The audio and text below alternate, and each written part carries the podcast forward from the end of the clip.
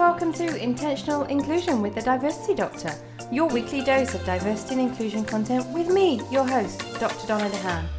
I want to help as many organisations as possible create people centred businesses because I know that when your people thrive, so too does your bottom line. I'm here to help you move from professing an interest in D&I to implementing practices that will change the way you do business for the better. So, if you're looking to truly make an impact with your D&I efforts, you're in the right place, my friend. Every week, I will give you the perfect mix of theory and practice to help you create a business where everyone and your bottom line can thrive. Are you ready? Let's dive in.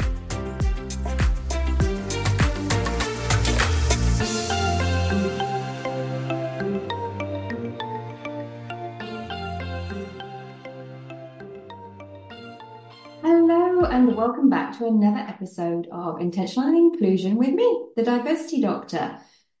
Donna, to you. Um, I'm so, so grateful that you are here listening to this episode. Um, this episode is really important to me. I want to create impact this year. I want to help as many individuals, organizations become diverse, inclusive, value led, equity driven places to work where people and the bottom line thrive. And I can't do that by myself. So the fact that you are here listening means that you're in this with me. And I'm so, so grateful for that because together I know that we are going to achieve great things with regards to diversity and inclusion um, this year. Also, great things with other things, right? We don't have to limit it to that, but that's what this podcast is about. So, I just wanted to take a moment to truly share my gratitude that you are listening to this. So, thank you for your time. I really appreciate it.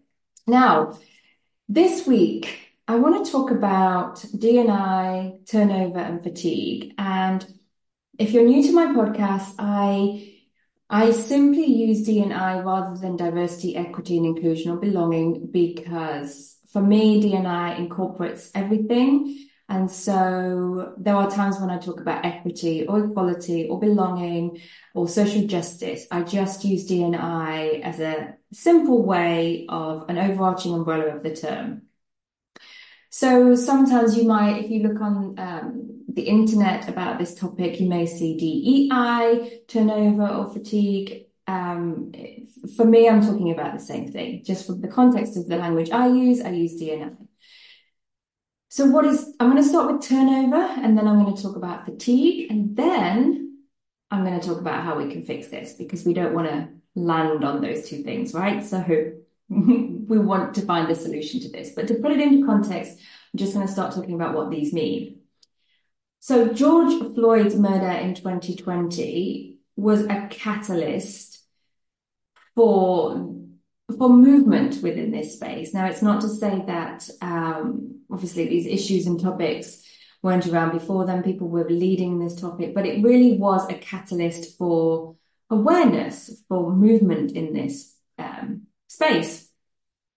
So shortly after 2020, nearly half of US-based Fortune 500 companies appointed a CDO, a Chief Diversity Officer.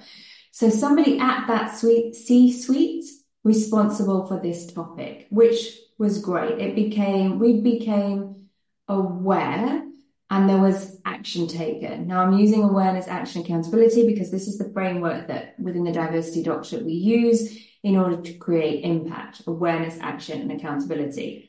So the awareness is there and action was taken by organizations. They appointed somebody to deal with this topic.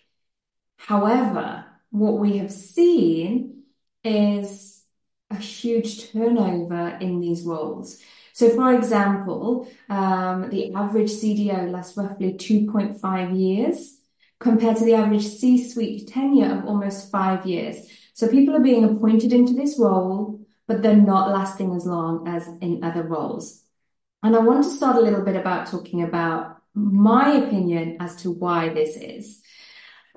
The first thing I'm going to talk about, I feel, I, I, I questioned whether I should talk about this or not. I feel like it's contentious and it comes from a place of wanting these roles to work. So I am not judging any individual that steps up and takes a lead into this space because we're doing our best. And I 100% believe that anybody that steps up into any kind of advocacy or leadership role in DNI is doing it with the best intention. So there's no judgment from me in this, but not but because but cancels out what I've just said, and I don't mean that. However, here we go.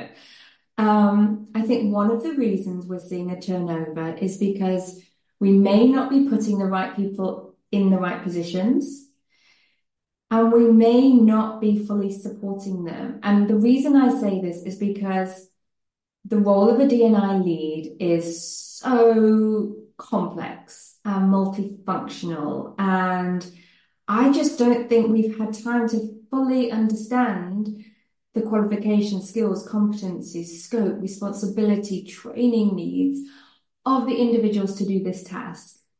So if we think about any other C-suite that you might have, finance, chief finance officers, chief operating officer, operations officer, whatever the other chiefs you have at the table, those positions have been there for a long time. We are quite defined in what those roles are. There are, we can trace back sort of career experience, degrees, qualifications, work experience, whatever it is, a pathway to get to these roles. Now, this sudden desire to have a DNI lead at this level didn't give us the leading time that we need. And I'm not saying that in order to be a CDO, you need to have this qualification from this school and this experience and be this type of person. I don't believe in that. But I do believe that it is too much to expect someone who maybe comes from an underrepresented group to carry the burden of responsibility at that level.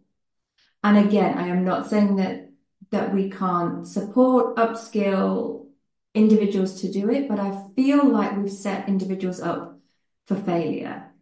I don't have the magic answer. I'm not saying, like I said, I'm not saying this school, this program is the solution. I'm just saying we can't expect to put somebody at this level take on this lead role without supporting them in that. So, yes, they may have the right life experience, but look, I am personally going through um, a divorce right now. So, I have the lived experience of what that feels like. And I'm dealing with lawyers. Um, my first time in my life, I'm dealing with lawyers in this particular situation it doesn't mean that I have the skills and competencies to be a divorce lawyer because I don't. And I could, I could maybe if I'm interested in it, go to school, figure out, get the skills and qualifications, get that experience. And then maybe my lived experience may help me in this if I decided to be a divorce lawyer. Or maybe it would cloud what I need to do. Maybe it becomes too personal and not strategic objective enough. And again, I feel like we need this balance between this. I can see organizations have put individuals in that role who come from less represented groups and the burden is immense. And that leads to burnout. That leads to overwhelm. Of course it does. Of course, I'm not saying, oh, yeah, we should put another white man leading this topic in the C suite because we want diversity in the C suite. So we want all of those roles to be diverse, not just this role. And I feel like it's just this combination of things that we've put together that is not the right combination fully yet. So that's, that's one thing. Alongside sort of not necessarily knowing the skills, competencies, the scope of the role, the responsibilities, having the right training. We see that a lot of staffing for that particular group is inconsistent or not proportional to the organization size. So as a chief finance officer, I might have X number within my team for an organization of this size. And what we see with the CDO role is often one person is left. So again, the sort of comparisons of years of experience, years of knowing what this function is within the organization and fully supported and staffed in order to execute on those responsibilities, I don't see the same buy-in and clarity for CDO roles. Alongside that, like staffing inconsistency and support is a lack of or sufficient financial investment in this role. You have to think of the CDO role of experience as almost a product launch, a new product to your market. We are not inheriting, we're inheriting a legacy of things we want to change, but we've not inherited a legacy of proven, substantiated progress.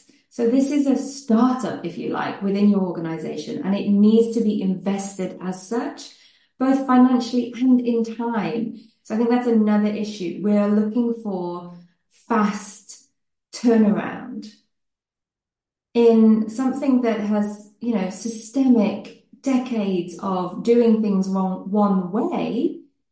You can't expect me to come in and change overnight. Okay. And that's also something else that I see a lot is organizations wanting something different, leadership wanting something different, knowing that they want more diversity or inclusion within the organization, but not wanting to do anything different to get there. And that's something again we've got to we've got to unpick, we've got to sit with, we've got to get clarity on. And the final point, and I'll summarize these in a little bit so you can get sort of clear takeaways. The final point that I personally believe is contributing to the turnover of D&I leads is a lack of authority to make a difference. And again, putting somebody at a C-suite level is a title, which is great because it's an indication that that is where you're putting somebody within the organization. That's that's your level of interest, awareness, accountability, maybe to this particular role. But unless that individual has the authority to make change because you want a different outcome, so you need to go through some sort of change to get a different outcome. Unless there is a level of authority, unless that individual can have the accountability and make the changes, you're setting them up for failure. And I think that's something we also need to look at. So just to summarize, because I kind of went off on a little bit of a tangent because this is this is what happens when I'm really passionate about something. So I'm trying to bring it back to a little bit more focus. I believe, my opinion, from what I see, from what I've experienced, that a turnover of D&I leaders is a combination of reasons. One, I'm not sure we're putting the right people in the job with the right skills and competencies because I don't think we know what the right skills and competencies are. And this is nothing personal to those doing that job, right? This is a collective uh, awareness and responsibility. The second thing I think contributes to it is a lack of resource. So whether that's having a big enough team or in a financial investment, in able to support that individual leader doing what they need to do. And the final point is a lack of authority. Does that individual, whatever, regardless of their title, and it's not just CDOs, it can be uh, somebody within HR or whoever, whether you have a title for D&I or not, if you do not have the authority to make decisions, the power and the privilege to enact upon, then who else has that, right? So we have to give the, the power and the privilege to the people that we want to make a difference. That's one side of things. So that's the, the turnover of the people in charge of D&I. The other thing that we're seeing increasingly, unfortunately, is D&I fatigue. I feel quite exhausted just talking about burnover and, and turnover, burnover, burnout, turnover, and fatigue. we're going to get to the good stuff. We're going to get to the energy providing stuff in a minute. But D&I fatigue we're seeing more of is where employees are feeling discouraged, disheartened, disillusioned about the lack of progress. And trust me, your chief diversity officer or your D&I lead is feeling this frustration as well. So we start with, oh my goodness, that can't be happening in society. We need to do something about this. There was a big flourish of appointing somebody and maybe launching some programs or some training. But the actual day to day feeling of, wow, this is a different place to work, my experience is different, is lacking there's a disconnect there, these tangible outcomes. So maybe you launched an employee resource group, an ERG, and the take up was there to start with, but now the members of that group don't feel as energized, stop meeting up as often because nothing is changing. We have to feel it as much as anything else. That we have to feel a change. I feel like there's a shift in D&I. Again, this is my perspective. I feel like we started on this journey to for others, and I'm if you're listening to this and you can't see me, I'm making the speech mark others because I feel like diversity and inclusion was something organizations were doing, and by organizations I mean leaders, and by leaders I mean white men who are typically leading companies became aware and wanted to do something for the others, women, members of the LGBTQ population, different ages, whatever diversity characteristic we're talking about. And it becomes a them and us scenario. And what we know is that, well, because of research, the efforts that we're doing within organizations, those of us in less represented groups aren't feeling a difference because of the initiatives that have taken place. One thing for me is that, okay, uh, we're not doing the right thing for the right people for the right reasons. And the other part, which I'm sort of leaning into a little bit more on my D&I journey, is I'm tired of the them and us. Whilst I do not want that to feel like I'm devaluing or dismissing the others, but othering means I I know that I have a position of power and privilege as a white, able-bodied, well-educated woman, and I'm aware of that, and I want to use my power and privilege to support and um, elevate and promote and champion and do whatever I can to those that don't have my power and privilege. I don't want it to be us against men. Men are not the enemy. The systems that have been created is the problem. And yes, they've been created by a certain type of person, but this them and us, it's not sitting with me anymore because we all benefit from a diverse and inclusive organization and we all contribute to the creation of a diverse and inclusive organization. And so this, this binary them and us, for me is something that I that I want to move away from. But again, I've gone off on a little bit of tangent. It's what happens when I'm passionate about something. So I hope you're still with me. I hope you're still here. I'm going to bring it back to what we can do. So I've talked about the awareness part. What is D&I turnover and what is D&I fatigue? Turnover of uh, leaders in this position which lack, which is, you know, we can't get a sort of a hold on it, a grip on it. We can't build momentum if we're constantly having to look for a new leader. And employees are feeling like, well, you know, there's a lot of noise, but I'm not really feeling anything happening or changing. And so I'm kind of starting to tune out a bit, right? And that's not what we want because you and I, my friend, are all about impact this year. So we don't want fatigue or turnover. We just want positive energy. We want impact, momentum. We're going to make shit happen, right? So that's what we're about. So how are we going to do that? Well, for me, I always start with getting really personal. so I think this whole lip service, lip surface, lip, sur- lip service, not surface, lip service um, approach to well, we just have to do D&I. Like something has happened and we need to be accountable and we need to do something about it. That's not, it's not landing. We need to get personal. Why do you, your organization, why do you care about diversity and inclusion? How would I know that what you're going to do in the next 12 months is specific to your organization and is not just an off the shelf, everybody else is raising a flag this time of year and everybody else has a speaker in for International Women's Day. And so that's what we're doing. Why? Why are you doing it? Why are you doing it? Now, I love Simon Sinek's work. And so this is where I'm coming from. You have to start with your why. What is your why for D&I? Your organization's why. Why do you care about it? Because until you can resonate with that, it's something else that you're adding on because you feel like you need to do it, as opposed to, well, of course, this is, of course, this is what we do because this is why it's important to us. This is part of our DNA. Of course, this is how we run meetings. Of course, this is why we're running this event. And we're running this event because this is what we want to happen, because this is who we are, because this aligns with our values, because this resonates with us, because this is authentic to us. How many times do we talk about bring your authentic self to work in terms of DNI? Well, let's start by finding our authentic reason for DNI within the organization. So that's the first part.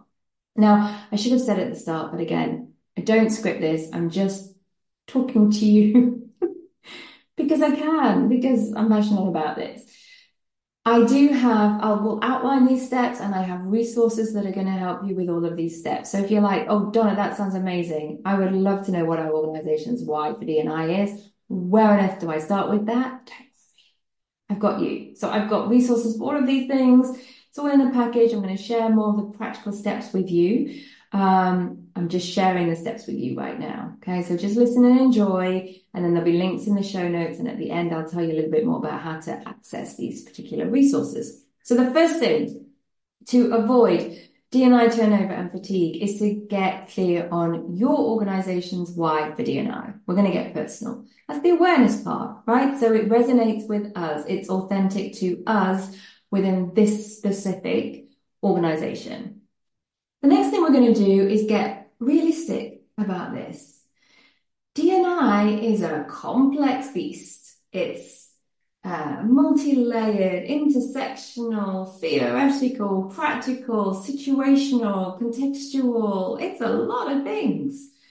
And that can feel overwhelming and that's not going to get us anywhere. So just because DNI is this huge, big, interesting, exciting, challenging beast doesn't mean we just leave it like that. We've got to get super clear and realistic about our expectations. We've got to break it down. We've got to take step by step action. So for why for DNI is our awareness, understanding where we are, where we want to get to is a part of the awareness phase.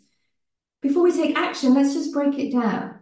You are not going to solve your organization's um, DNI issues in the next 12 months. I'm sorry, but you're not, okay? But I'm going to say we, because I'm with this. I'm, we're doing this together, right?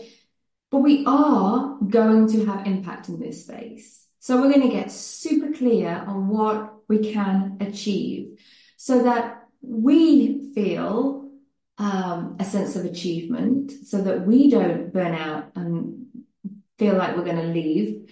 And so that our employees, our colleagues, our peers, our leaders also have a sense of this momentum. So we're going to make, get crystal clear on realistic actions that we can take so that we do get in the next six months, 12 months, that feeling of, wow, that's making a difference. Wow, I can feel a difference with what's happening. Okay, because inclusion is all about how we feel. So that's where we're going to focus on. So we're going to break it down we're going to get super clear on what actions to take. And in order to know what actions to take, we have to get super clear on what it is we want to achieve. What are our goals for this year? What are our achievable goals? What are those low hanging fruit that we're going to go for this year? We're going to start there. We're also going to have the big, hairy, amazing, oof, blow it out of the water goals but we're also going to have the small achievable. I'm chipping away at this and making a difference. I can see progress. There's momentum coming here, goals. I did read somewhere on LinkedIn recently that DNI is a complex problem and therefore it cannot have a simple solution. And in my opinion, I respectfully disagree with that because we have to find simple solutions to parts of it we have to start plotting a new path. We have to start moving in a new direction. We have inherited decades and decades of systemic biases and prejudices and we're going to have to start laying a new path to a new future. And we're going to do that brick by brick. And it will take us to the right place. I promise you, it will take us to the right place. But if this is overwhelming, then we're not going to make progress because that's when people are just going to go, you know what, this is too hard. I haven't got time for this. You know what, I've got a hundred other things on my in my email box today. So this can't take priority. I'm sorry, but I, if I can't digest it in two minutes and take action on it, then I'm going to put it to one side and come back to it. Oh, but I never come back to it because there's too much going on. We have to listen to the leaders and the employees and say, I'm going to meet you where you are. I am coming to meet you where you are. Let me understand the, the complexities of this, but I am going to break it down into bite-sized pieces so that together we can move forward. Okay, so that's what I'm about this year. We're going to build momentum and then we're going to roll with it, my friend. So we've got the awareness piece. We know why we care about DNI. We know what we want to achieve this year. We've got smart, uh, actionable, bite-sized goals, low-hanging fruit, and we've got the big ambitious goals that we're also going to work for. And we're going to choose the right initiatives to achieve the goals. That's the action piece that we're going to do. And we have to have a level of accountability, not just as DNI leads or HR leads or inclusive leaders.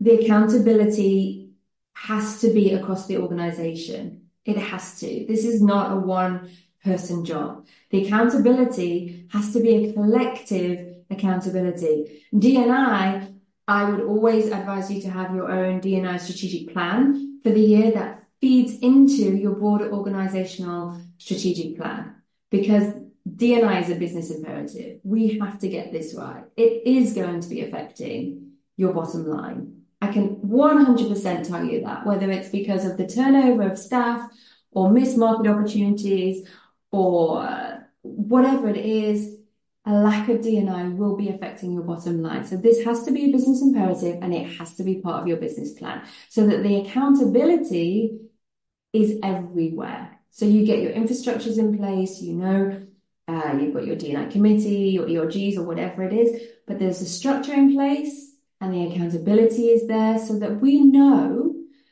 in 12 months' time, in six months' time, in 12 months' time, at the end of this quarter, quarter two, quarter three, quarter four, we know what progress we're making. And if we're not making the progress that we want to achieve the goals, then we're going to do something about it. Because all too often I see targets put in place, quotas, targets, ambitions for something like more women in leadership roles within an organization, for example. And I see organizations get to the end of the year and they're like, yeah, we wanted 30%. We're at 20. We'll try again next year. Can you imagine if there was a target for, I don't know, revenue or something? And I went, yeah, I, you know, I had said I would bring in, you know, 30 million this year, but I only did 20. I'll try again next year. It, it just, it it wouldn't be okay. There'd be consequences. And the consequences cannot be a turnover of that leader. There's more going on here. So I feel like, you know, I mean, I come from a sport background, and you often see in football or soccer, if you're um, an American friend of mine, um, uh, coaches, managers, um, being appointed to a club and they may have three, four, five losses and then, you know, they're out of here, that they've gone. And you've got to lean into, well, what was that manager able to do? What players did they have? What else was going on in place? In the period it takes to, to play five games, five matches, chances are you've hardly been able to uh, influence what's going on or have an impact in what's going on. Now, of course, I wouldn't keep a manager for a whole season of losses because there has to be accountability and consequences. But at the same time, simply going, well, we've lost three games, let's try somebody else, as opposed to saying, we've lost five games, what else is going on in this football team that is contributing to that? It's not just the tactics, like what else is going on? And that's what I want to happen in this space. So, oh, I've loved this. I hope you've enjoyed this episode. I could talk and talk and talk about this this topic. In fact, I may well do another episode. So if it's resonated with you, let me know. Um, and maybe there's another episode I can uh, dive into some of these aspects a little bit more. I said earlier that I have the resources to help you because I want to make impact this year and we're going to do that together. So if this content has resonated with you, if you've been listening to this and you think, oh, yeah, know, I feel it. I feel like I am a D&I leader and I feel like I'm on the edge of burnout or I'm not sure if I want to do this role anymore or I'm getting pushed by my peers, my stakeholders to sort of create evidence to, to show a fast turnaround and it's just not landing, or you're uh, a HR lead, or you've been in the ERG and you feel like, yeah, I don't really see the point. I'm frustrated with what's happening in my organization right now. There's a lot of talk about D&I, but I'm not feeling anything changing. This podcast has been for you. This content has come to you for a reason and I have resources to help you with this. So in the show notes, I'm going to give you some links to some free resources that can help you take action straight away. But the biggest thing I would love for you to do is sign up to the waitlist for a new course that I've got coming out. Signing up to the waitlist doesn't mean you have to purchase or anything. It simply means you get information about this course the course is called How to Create Impact with Your D&I Initiatives this year. So literally, the course has been designed to help you go from awareness to action to accountability, to set clear, actionable goals, the low-hanging fruit and the big, audacious, exciting goals, how to get buy-in from stakeholders, secure budgets, to choose the right initiatives to achieve your goals. Everything is in this course to help set you up for your most impactful year ever. All I would like you to do right now, if this content has resonated with you, is sign up to the waitlist. There's no, um, what's the word? There's no, you don't have to buy. Signing up for the waitlist simply means you get access to a free and goal busting resource. So there's something there waiting for you already that will help you set your goals for this year, um, reflect on what's happened and set your goals for this year. So that's that's a freebie. Signing up, that's in your inbox. You can take action with that straight away. I'm also running a free masterclass on this topic this month. And so signing up for the waitlist means that you get access to dates, information about the masterclass, early bird discounts for purchasing the course, more information about the course. Okay. But step by step, my friend, awareness, you've been here, you've enjoyed this something has resonated with you in this episode, would love for you to take action, sign up for the wait list, and then be excited about what's going to happen because I am with you on this journey every step of the way. And I know that together we are going to create impact this year, my friend. This is our year to change things, to make workplaces better right? Places where people and the bottom line can thrive. This is our year, and I'm so super excited um, to go on this journey with you. So thank you so much for listening. If uh, you'd like to share this with a friend, if you think it would resonate with somebody else, please do, because together, the more of us that are in this, the more impact that we're going to have. Sign up for the waitlist, and I will see you next week, my friend. Bye bye for now. Thank you so much for listening. If you found this episode useful, please hit subscribe so you never miss an episode. And please share with someone who you think may benefit from the content discussed today. Remember, there's always useful links included in the show notes that will take you directly to additional, relevant, value packed resources. So please take a moment to check them out. That's it for this week. Again, thank you for being intentionally inclusive. Until next week, my friend.